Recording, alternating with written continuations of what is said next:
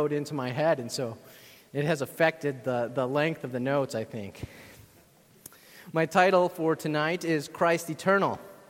In our two sessions tomorrow, we will consider Christ incarnate and then finally Christ returning. In other words, we're going to be looking at, uh, over the course of the weekend, three phases of, of Christ's work. Which is to say, tonight, Lucas has tasked me with speaking about Christ eternal, Christ in eternity past, Christ before the incarnation, Christ before he was conceived and born. And already we realize that we are saying amazing things about Jesus. You cannot talk about what Lucas was doing 20 years before he was born. No one here has a before he was conceived and born, but Jesus does. Jesus or John opens his magisterial prologue to his gospel with these words In the beginning was the Word, and the Word was with God, and the Word was God. We know that when John says the Word, he's talking about Jesus, the person. tells us just a few verses later in verse 14 the Word became flesh and dwelt among us. I don't have to deal with that tonight. We'll get to that tomorrow. We can just park in verse 1. Verse 1 covers plenty of time, literally an eternity in the beginning. Which beginning? Well, really, every beginning.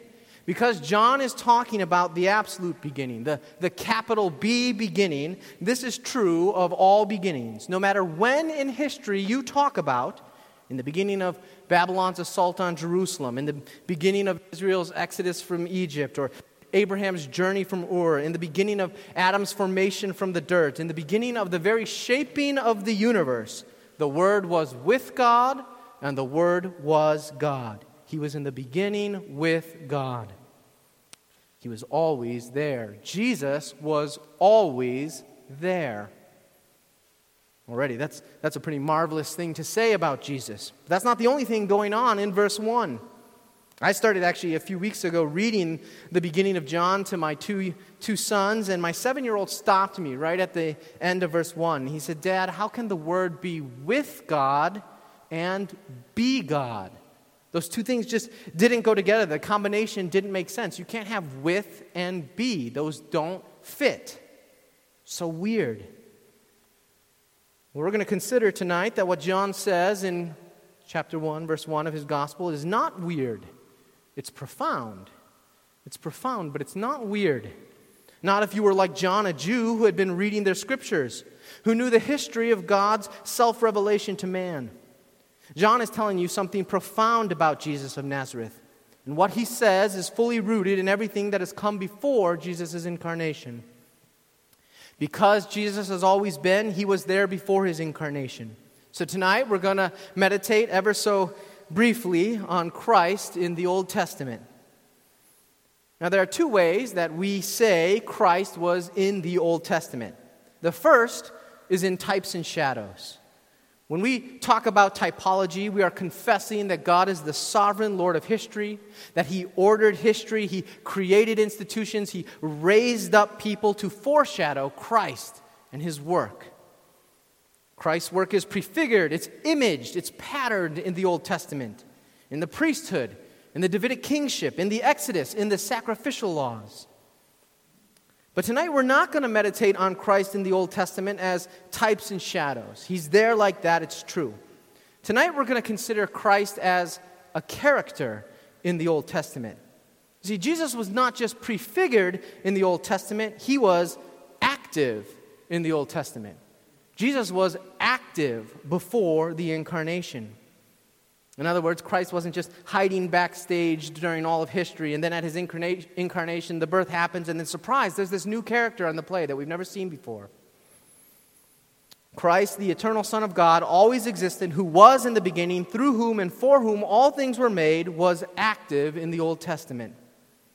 Another way to say that is tonight we're going to consider Jesus not just as the message of the Old Testament, but as the messenger of the Old Testament. We're going to spend the first part of our time together making a brief case for Jesus active in the narrative of the Old Testament, and then elaborating on his roles and titles. I say make a case because for some people, this is an uncommon idea, and I'm not going to assume any particular background uh, tonight. It's, it's become sort of uh, unpopular to talk this way, especially in the academy. I spend a lot of time in the academy, and especially in the academy. I will mention on the, right at the outset that this idea is not uncommon in church history. The vast majority of church history has recognized Christophanies, or appearances of Christ in the Old Testament. In fact, most Christians throughout history have described a good majority of theophanies, or appearances of God in the Old Testament, as Christophanies, appearances of Christ. It was the majority view of the fathers, of the reformers, and the Puritans. So when you read a, uh, about a figure called the angel of the Lord speaking for the Lord, or, or the commander of the army of the Lord telling Joshua to take off his shoes, Christians throughout history have understood that as Jesus, the pre incarnate Christ, appearing and acting. But as I mentioned in recent times, a lot of Christians have become squeamish about talking of Jesus appearing and active in the Old Testament, either identifying him with the angel of Yahweh or other figures. And some of that impulse is understandable. There's this desire not to read into the Old Testament. We don't want to eisegete. We don't want to be fanciful in our interpretation. Many people would rather say that, uh, for instance, the angel of the Lord, that's just a special delegate from God, speaking on his behalf, like any other ancient messenger would. We will address that option, but for now, I'll just quote my favorite Puritan, John Owen, in response. He said, This is an invention crafted to evade the appearances of the Son of God in the Old Testament. It is against the interpretation of all antiquity, and it is contrary to any reason or instance produced to make it good.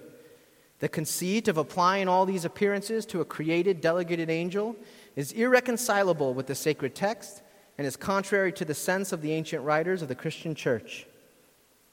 But that's just an argument from authority. Ultimately, we should be considered with an argument from the ultimate authority, from the Scripture itself. We're going to take a, a little bit of a dive. I've provided for you a number of Old Testament texts in your handout. I'm not going to cover all of them, but there were a few places where I would like you to have your eyes on the text. And instead of flipping all over, we provided that for you in your notes. We're not going to cover all of it, but uh, hopefully, and I apologize, we're probably not in perfectly the exact order that it is in your handout, but hopefully you'll be able to find the texts as we cite them. And then at the end of the very brief survey, we will see that the church throughout history was not being fanciful to understand Jesus as a character in the Old Testament. They were on solid ground. And in fact, the opening line of John's gospel is far more readily intelligible than many have imagined. It's even more profound. So, the first step in, in the case to recognize is to recognize the fact that God often appears. He, he manifests in the Old Testament in some sort of physical form. And, and this is different than just using anthropomorphic language of God. The Bible often does that too, right? Like in Psalm 11, the Lord's throne is in heaven, his eyes see, his eyelids test the children of man. Psalm 11 clearly does not envision physical eyes. But plenty of times, the narrative of the Bible does very obviously envision some sort of physical appearance. The way Yahweh is described is not a poetic anthropomorphism. And many times, the text does not give any special name to this manifestation. It's alternately not described much at all, or just assumed to be in some sort of physical form, or, or said to resemble a man. Yahweh walked with Adam and Eve in the garden. He appears as a man in Genesis 18 to Abraham, such that he could have his feet washed. He wrestled with Jacob in Genesis 32. He appears in between the trees in Zechariah 1. In Exodus, we read that Moses and Aaron, uh, Nadab and Abihu, and the 70 elders of Israel went up, and they saw the God of Israel. There was under his feet, as it were, a pavement of sapphire stone, like the very heaven for clearness. And he did not lay his hand on the chief men of the people of Israel. They beheld God and ate and drank. So we, know God does this. He appears, he manifests in visible forms. And it is a normal enough idea that it often goes without much comment. And then you have this figure all throughout the narrative of the old, narrative sections of the Bible the angel of the Lord, the angel of Yahweh. And many people have noticed that the angel of Yahweh often speaks as Yahweh. He speaks in the first person as God, to the point where you are pretty much forced to identify him as God himself. And as we mentioned, many interpreters say, well, hold up, this is just normal representative messenger stuff. Authorized messengers, representatives, they can speak on behalf of the one who sends them. Prophets could write in the first person for Yahweh. Ancient messengers could speak so for kings. We see that with Rabshakeh, who spoke in the first person for Sennacherib in the book of Kings. But if you actually compare all the accounts, both in the Bible and in wider ancient literature, they do not compare at all. When you had an ancient messenger speak for a king, it would always be something like, The king says, I have declared a, a new holiday. Uh, in 2 Kings, Rabshakeh says, Thus says the great king, the king of Assyria. On what do you rest this trust of yours? Do you think that mere words are strategy and power for war? In whom do you now trust that you have rebelled against me? He speaks in the first person for the king, but he clearly identifies that he is speaking for the king. Thus says the great king. Hear the words of the great king. He says that at least four times in the account. Prophets would say, Thus says Yahweh, over and over in the prophets. Thus says Yahweh. But there is nothing comparable in the literature of the ancient Near East or in the prophetic books for how the angel of Yahweh becomes indistinguishable from Yahweh in the text. In fact, often he does not make any thus says announcement at all. He just begins talking in the first person. And furthermore, it's not just how he talks, it's how the narrator talks about him. Often the narrator will introduce only the angel of Yahweh, never mention Yahweh specifically. He just assumes for the angel of Yahweh to be present is for Yahweh to be present, in a way that representatives in ancient literature are never treated. You never have that kind of assumption for representative mes- messengers in other ancient texts. Rabshakeh is never identified as Sennacherib, though he speaks for him. I mean, the narrative at no point in 2 Kings ever sounds like Sennacherib is talking directly to the Israelites. It never sounds like Rabshakeh is Sennacherib. It's always clear the distinction between them. Compare that with Genesis 16. The angel of Yahweh found Hagar by a spring of water in the wilderness, the spring on the way to Shur, and he said, Hagar, servant of Sarai, where have you come from and where are you going? She said, I am fleeing from my mistress. The angel of Yahweh said to her, Return to your mistress and submit to her. The angel of Yahweh also said to her, I will surely multiply your offspring so that they cannot be numbered for multitude. The passage con- concludes So she called the name of Yahweh who spoke to her, You are a God of seeing. The narrator makes clear the angel of Yahweh is speaking, but he never gives any indication that this angel is a representative for someone else. And the angel never employs any sort of messenger formula of any sort. But the narrator does summarize the whole episode by describing the angel as Yahweh who was speaking with her. Or remember the famous burning bush scene in Exodus. Note how it begins. The angel of Yahweh appeared to Moses in a flame of fire out of the midst of the bush. He looked, and behold, the bush was burning, yet it was not consumed. And Moses said, I will turn aside to see this great sight, why the bush is not burned. When Yahweh saw that he turned aside to see, God called to him out of the bush, Moses, Moses. And he said, Here I am. Then he said, Do not come near. Take your sandals off your feet, for the place on which you are standing is holy ground. And he said, I am the God of your father, the God of Abraham, the God of Isaac, and the God of Jacob. And Moses hid his face, for he was afraid to look at God. The text goes out of its way to specify that the angel of Yahweh appeared to Moses in the bush. And then it is content to just talk of Yahweh himself speaking to Moses. Never give any hint that he is talking through a representative who is quoting him. In fact, the rest of the narrative, and indeed the rest of the Bible, describes this experience as Yahweh appearing to Moses in the bush. So much so that we actually often forget that in the very first verse of the episode, it specifies that it was the angel of Yahweh who appeared to him. You can see this very clearly in alternation between the angel of Yahweh and Yahweh in very closely parallel texts. Yahweh promises in the Exodus episode that his presence would go before the people and we read statements like this Yahweh went before them by day in a pillar of cloud to lead them along the way. Just a few verses later, Then the angel of God, who is going before the people of Israel, moved and went behind them, and the pillar of cloud moved from before them and stood behind them. A few verses later, in the morning watch, Yahweh in the pillar of fire and cloud looked down on the Egyptian forces and threw them into a panic. These are not isolated, cherry picked incidents. I was very conservative with the notes that I gave you. This is par for the course for how the historical texts speak of the angel of Yahweh.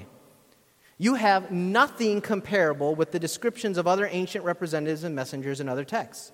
This is unequivocally not the normal way to talk about representatives in the Bible or in the ancient Near East. Now, before we go any further, we'll briefly address one of the common hang ups with identifying the angel as Yahweh himself in some way. Because what is an angel? It's a, it's a messenger, it's someone who's, who's sent. That's the base meaning of the underlying Hebrew word and indeed in the underlying Greek word. It's often used to describe any old messenger, although it does eventually come to have a, a heavenly spiritual messenger kind of connotation. And so sometimes we can be squeamish about calling God an angel. God isn't a messenger, He's the one who sends messengers. God isn't the one who sent, He sends. But we don't need to be defensive about identifying God as messenger because the biblical text does so explicitly. In Genesis 48, when Jacob blesses Joseph's two sons, he invokes God with this description The God before whom my fathers Abraham and Isaac walked, the God who has been my shepherd all my life long to this day, the angel who redeemed me from all evil, bless the boys. He calls God the angel who redeemed me. The point being, the biblical text is not shy about using messenger language of Yahweh.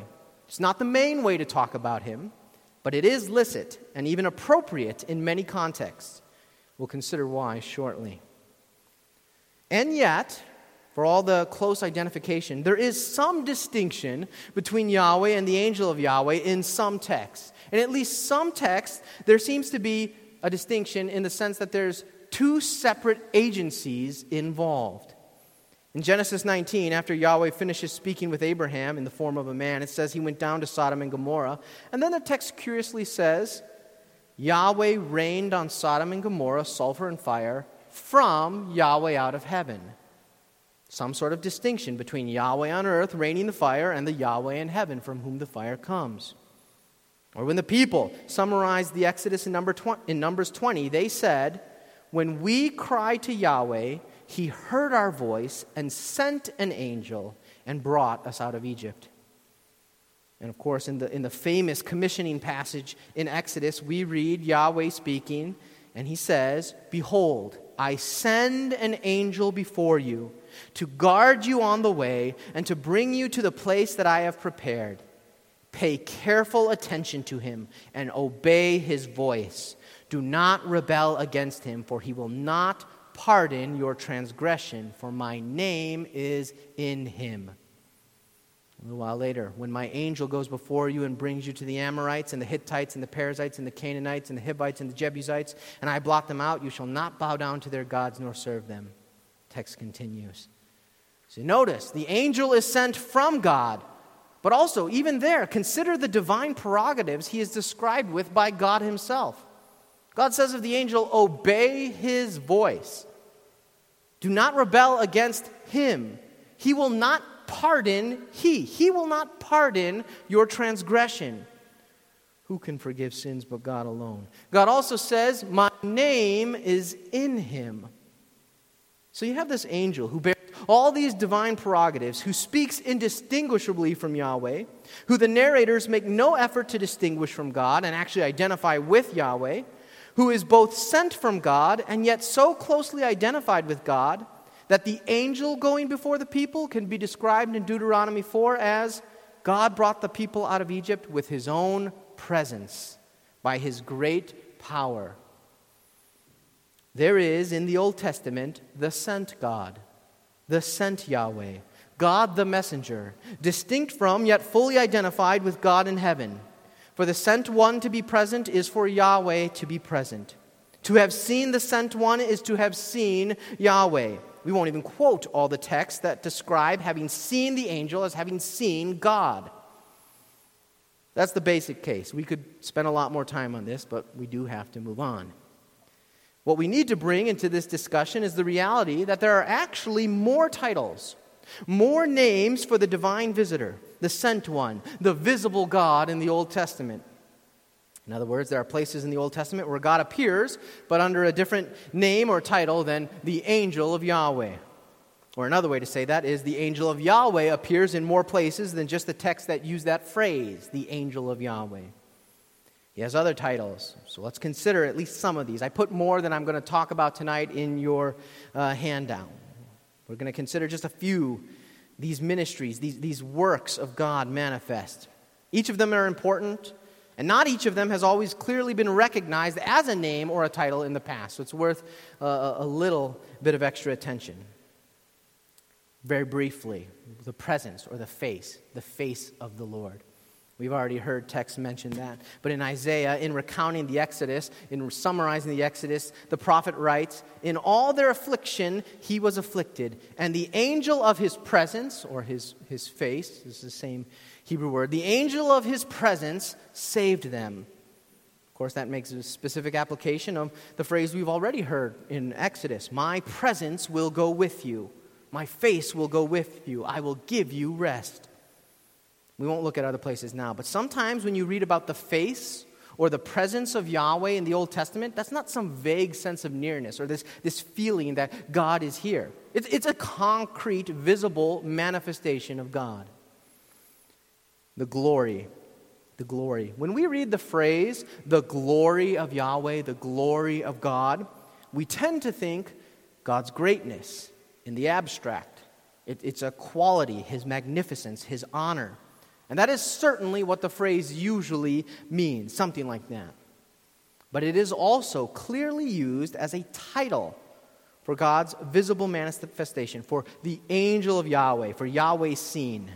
So sometimes we should be thinking capital G, glory. First, you'll remember in Exodus that all three of these occur in parallel statements. Yahweh was in the cloud, the angel of Yahweh was in the cloud, and the glory of Yahweh was in the cloud. Even there, that could mean Yahweh's greatness, or it could be a title for the angel. How do we decide? Well, we look elsewhere in the text of Scripture. When describing Moses' special relationship with God, Number says, With him, with Moses, I speak mouth to mouth, clearly and not in riddles, and he beholds the form of Yahweh. Moses sees something visible. He interacts with the angel of the Lord. And interestingly, both the ancient Greek and Aramaic translations sub glory for form. They read in describing Moses talking with the angel, Moses beholds the glory of Yahweh. Still, just maybe potential uses of glory as a name. We have this happen explicitly in Ezekiel. You remember uh, in the beginning of Ezekiel, he sees a grand heavenly vision of God sitting in a, a, a super throne chariot with creatures as his uh, horses and wheels within wheels and all sorts of stuff that we don't understand. And Ezekiel describes it this way above the expanse, or jumping into the description, above the expanse over the heads of the cherubim, there was the likeness of a throne. In, the, in appearance like sapphire, and seated above the likeness of a throne was a likeness with a human appearance. And upward from what the appearance of his waist, I saw as it were gleaming metal, like the appearance of fire enclosed all around. And downward from what had the appearance of his waist, I saw as it were the appearance of fire. And there was brightness around him, like the appearance of the bow that is in the cloud on the day of rain. So was the appearance of the brightness all around. And then summarizing, such was the appearance of the image of the glory of Yahweh. This was the appearance of the glory of Yahweh. And you might say, well, maybe that he meant, he meant the whole vision, right? The whole vision was the glory of Yahweh. As in, the whole vision imaged God's greatness and its power. But that's not how Ezekiel continues with the glory language. He says later, in continuing the vision, Now the glory of the God of Israel had gone up from the cherub on which he rested to the threshold of the house. And he called to the man clothed in linen, who had the writing case at his waist. And Yahweh said to him, Pass through the city. The glory got up from the cherub on which the glory rested. In other words, the glory wasn't the whole vision, it was the one in the vision sitting above the cherubim. The one resting, the glory got up, and he called out, and he spoke. Similarly, Isaiah had a heavenly throne vision. In that year the king Uzziah died, I saw Yahweh sitting upon a throne, high and lifted up, and the train of his robe filled the temple. In light of Ezekiel's language, it's understandable that the Aramaic translations of Isaiah read, I saw the glory of Yahweh sitting on the throne. God the angel, God the sent one, described as the glory of Yahweh mediator, intercessor. We'll move down there. We also see the angel doing some pretty amazing things. Consider just uh, for a moment his intercessory work. We could look at some difficult passages in Job, but let's take a straightforward one in Zechariah. In Zechariah 3, the prophet describes a vision.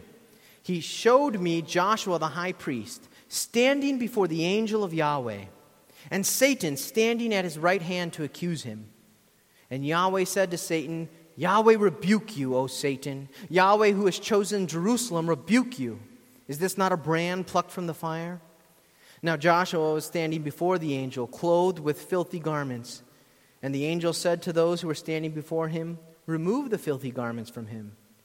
And, he said, and to him he said, Behold, I have taken your iniquity away from you, and I will clothe you with pure vestments. And they said, Let them put a clean turban on his head. So they put a clean turban on his head and clothed him with garments. And the angel of Yahweh was standing by. The angel of Yahweh is both called Yahweh and he cites Yahweh in the same line as he rebukes Satan. And then amazingly, the angel commands for the filthy garments to be removed. And he declares, I, I have taken your iniquity away from you, and I will clothe you with pure vestments. It's a weird way to talk.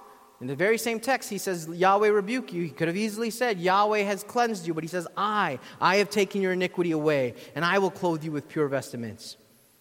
So Joshua the high priest is given new pure clothes, and the text declares comfortingly at the end, and the angel of Yahweh was standing by. He was standing near. Here we have an example of a heavenly mediator providing ritual cleansing and righteousness imputed to the people.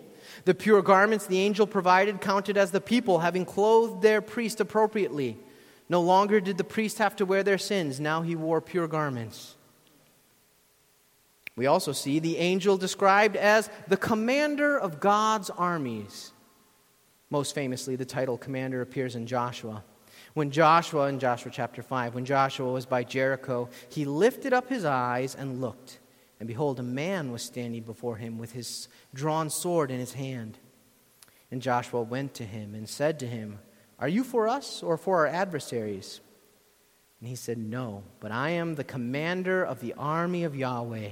Now I have come.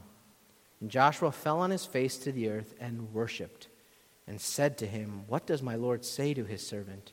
And the commander of Yahweh's army said to Joshua, Take off your sandals from your feet, for the place where you are standing is holy. And Joshua did so. The commander says the same thing that the angel in the fire of the bush said to Moses Take off your sandals, this is holy ground. He's the commander, the commander of the heavenly armies. We also have other places and related titles that probably refer to a divine commander. I mean, Moses, in his song in Exodus, he sings, Yahweh is a man of war, Yahweh is his name, and then he says, Your right hand, Yahweh, glorious in power. Your right hand, Yahweh, shatters the enemy. Now, right hand here could be an anthropomorphism. It could be just a way of describing God's strength. But consider the fact that in the Bible and in the wider ancient Near East, right hand, or even just hand, is actually a title of military commanders. Such a commander is often described both as being at the king's right hand or just metonymically as the right hand or the hand. Commanders of armies, usually it was the highest general, were called the right hand of the king. It's a military title, as in the king sent his right hand to deal with the rebellion in Caesarea. The king sent his top general. In Isaiah, the prophet addresses God in a war context like this. He says, Awake, awake, put on strength, O arm of Yahweh. Awake as in days of old. Isaiah also describes the Exodus, which we have seen was filled with references to the angel going with the people, going with Moses. And Isaiah says, God caused his glorious arm to go at the right hand of Moses who divided the waters before them to make for himself an everlasting name. Notice again, even just the grammar there. God caused his glorious arm to go at the right hand of Moses. Arm's the subject. The arm is going. God caused, and then the arm in this clause is going at the right hand of Moses, who divided the waters before them. Who's the one doing the dividing? The right arm that God caused to go with Moses. Lastly, consider the famous Psalm 110, where our English translation sometimes causes confusion. We read, The Lord says to my Lord. But if you're, you're staring at the text, you'll note that one of these lords is Yahweh. It's in all caps in our English Bible, and then one of them is literally just the word Lord, owner, master. And the text clearly distinguishes, Psalm 10, 110 clearly distinguishes between the two throughout. So in the psalm, David speaks of someone who could be called his Lord, David's Lord, who is distinct from Yahweh. I mean, who's above David already? That's an interesting thing to be talking about. But David recognizes someone, and this Lord of David Yahweh appoints as his own right hand. And David writes, Yahweh says to my Lord, Sit at my right hand. And then later in the text, David, speaking to Yahweh, says, The Lord is at your right hand. That's the small caps Lord, the Lord of David who's distinct from Yahweh. Listen to how David describes this Lord who is at Yahweh's right hand. He says, The Lord is at your right hand, yours, God, and this Lord, he will shatter kings on the day of his wrath. He will execute judgment among the nations, filling them with corpses. He will shatter chiefs over the wide earth. David describes a Lord above himself who is appointed by Yahweh as the right hand, a Lord who is described as shattering kings on the day of his wrath and executing judgment among the nations. That's quite lofty language, but perfectly suited for the commander of the armies of heaven, whom Joshua fell before in reverence. Then bundle that together with how often Yahweh is himself identified, as Moses put it, a man of war. I mean, one of God's favorite titles for himself is Lord of hosts, Yahweh of hosts, over 250 times in the Old Testament. Yahweh of hosts, which means Yahweh, the leader of the heavenly armies, the leader of the angelic armies. Don't have time to explain that, but there's actually a chapter in R.C. Sproul's book on the unseen. There's a chapter all about the heavenly host. So if you're interested more, you can grab that fast. And lastly, as far as titles go, here's the most important title for bringing us back to John 1 1 The Word of Yahweh. The Word of Yahweh. You see, we pretty much always read statements like, the Word of Yahweh came, the Word of the Lord came, as meaning something like, the message of Yahweh came. Like this person received a message, he became aware of words that God wanted him to know. We take the word of Yahweh to refer to the content of what was communicated. But sometimes, and it often does, but sometimes it actually refers to the messenger, not the message. Sometimes it is a name or a title for the one speaking. In Genesis, it says, After these things, the word of Yahweh came to Abraham in a vision. Fear not, Abraham, I am your shield. Your reward will be very great. Note that the word comes in a vision. This is something seen. And behold, the word of Yahweh came to him This man shall not be your heir, your very own son shall be your heir. And he brought Abram outside and said, Look toward heaven and number the stars, if you are able to number them. Then he said to him, So shall your offspring be. And he brought Abram outside. He said to him, Who's the he? The only subject for the verb in context is the word. And what does bring mean? This isn't a voice in Abram's head. This is a visible manifestation. Note how the passage continues. He said to him, Bring me a heifer, three years old, a female goat, three years old, a ram, three years old, a turtle dove, and a young pigeon. And Abram brought him all these, cut them in half, and laid each half over against the other. What does bring me mean if we are dealing with a disembodied voice? Abram brought him all these things. There is clearly something physical and visible about this word of Yahweh in Genesis 15. But this is still even clearer in other passages. For instance, in Samuel, we read, The word of Yahweh was rare in those days. This is Samuel's calling story. The word of Yahweh was rare in those days. There was no frequent vision. The word of Yahweh is once again connected to appearances, no frequent vision. So then in the night, Samuel has his, his famous encounter with Yahweh, which is described thusly Yahweh called Samuel, and he said, Here I am, and ran to Eli. Said, Here I am, for you called me. But Eli said, I did not call, lie down again. So he went and lay down. And Yahweh called again, Samuel. Samuel arose and went to Eli and said, Here I am, for you called me. But he said, I did not call my son, lie down again. Now Samuel did not yet know Yahweh. The word of Yahweh had not yet been revealed to him or not yet appeared to him. What does that mean? Samuel did not yet know Yahweh, and the word had not yet been revealed to him and not yet appeared to him. Remember, Samuel was working in the temple. He's described just a chapter earlier as ministering before Yahweh.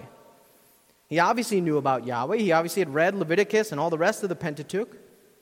But the word of Yahweh had not yet been revealed to him. In other words, Yahweh had not yet appeared to him. The story continues Yahweh called Samuel again, the third time. And he arose and went to Eli and said, Here I am, for you called me. Then Eli perceived that Yahweh was calling the boy. Therefore Eli said to Samuel, Go, lie down, and if he calls you, you shall say, Speak, Lord, for your servant hears. So Samuel went and lay down in his place. And Yahweh came and stood, calling in the same way, Samuel, Samuel. And Samuel said, Speak, for your servant hears. And the passage continues. Samuel lay until morning. Then he opened the doors of the house of Yahweh, and Yahweh and Samuel was afraid to tell the vision to Eli. And look how specific the text is. Yahweh came and stood. This is not a voice in the head. He came and stood. Not a disembodied voice. This is the sent God, the angelic messenger. And notice how the whole event is summarized in the very last verse of 1 Samuel 3.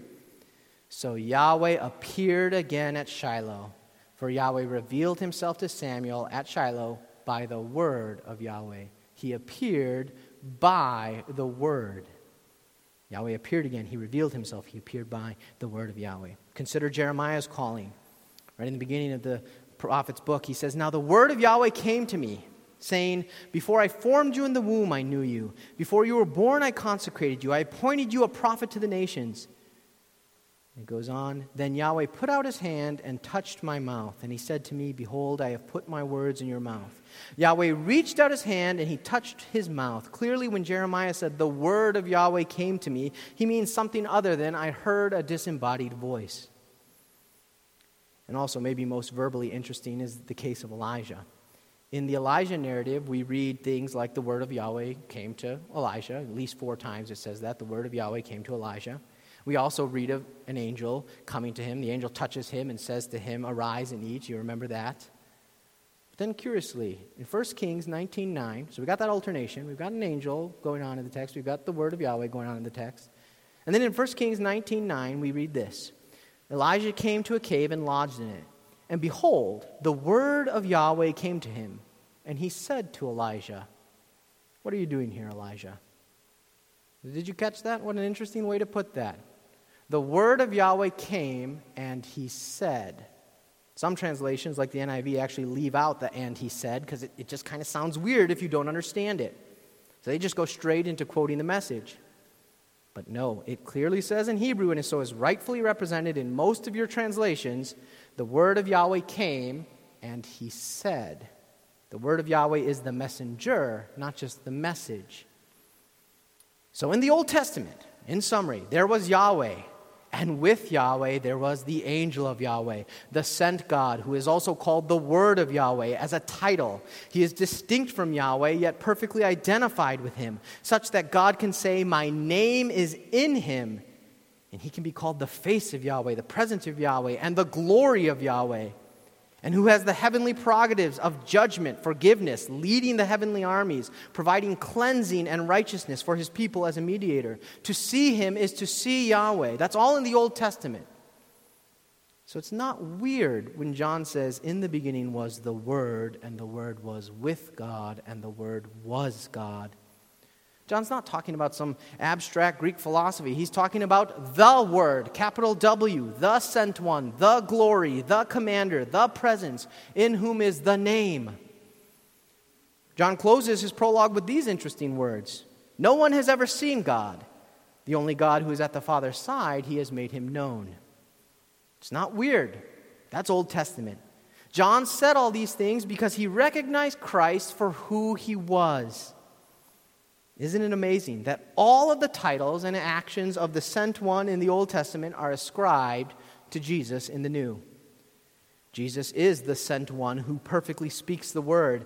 When you have lifted up the Son of Man, then you will know that I am, and that I do nothing on my own authority, but speak just as the Father taught me, and he who sent me is with me. Jesus is the one in whom is the name of God. He said in prayer, I have manifested your name to the people whom you gave me out of the world. I have manifested your name. Jesus also prayed in John, Father, glorify your name. That was his prayer. He asked God, Father, glorify your name. And then shortly after that, it says, Now the Son of Man is glorified, and God is glorified in him. For God to glorify Jesus is for God to glorify his own name. Jesus is the presence, he's the, he's the very face of God. He says, Whoever has seen me has seen the Father. Paul said of Christ, For God, who said, light, light, Let light shine out of darkness, has shone in our hearts to give the light of the knowledge of the glory of God in the face of Jesus Christ. Hebrews puts it this way Jesus is the radiance of the glory of God and the exact imprint of his nature, and he upholds the universe by the word of his power. Jesus is our heavenly mediator. There is one God, and there is one mediator between God and men, the man, Jesus Christ. You remember, to the total amazement of the crowds and the leaders, Jesus could, with full confidence, say to the paralytic, Your sins are forgiven. He could pardon iniquities. And Jesus commands the heavenly armies in fact, given how often God is called the Lord of hosts, Yahweh, the leader of the heavenly armies in the Old Testament, I'm surprised that these aren't more, more common proof texts for Jesus' deity. Because in Matthew, Jesus says, The Son of Man will send his angels, and they will gather out of his kingdom all causes of sin and all lawbreakers and throw them into a fiery furnace. Or, the Son of Man is going to come with his angels in the glory of his Father, and then he will repay each person according to what he has done his angels. He has angels. Jesus owns angels. He has a heavenly army. And here's the point of all this Christ, Jesus Christ, was always there. He was the right hand of the Lord, the angel, the commander, the presence, leading the people out of Egypt. Is it any wonder that Jude says, Now I want to remind you, although you once fully knew it, that Jesus, who saved a people out of the land of Egypt, afterward destroyed those who did not believe. John 1 1 isn't weird, but it is profound.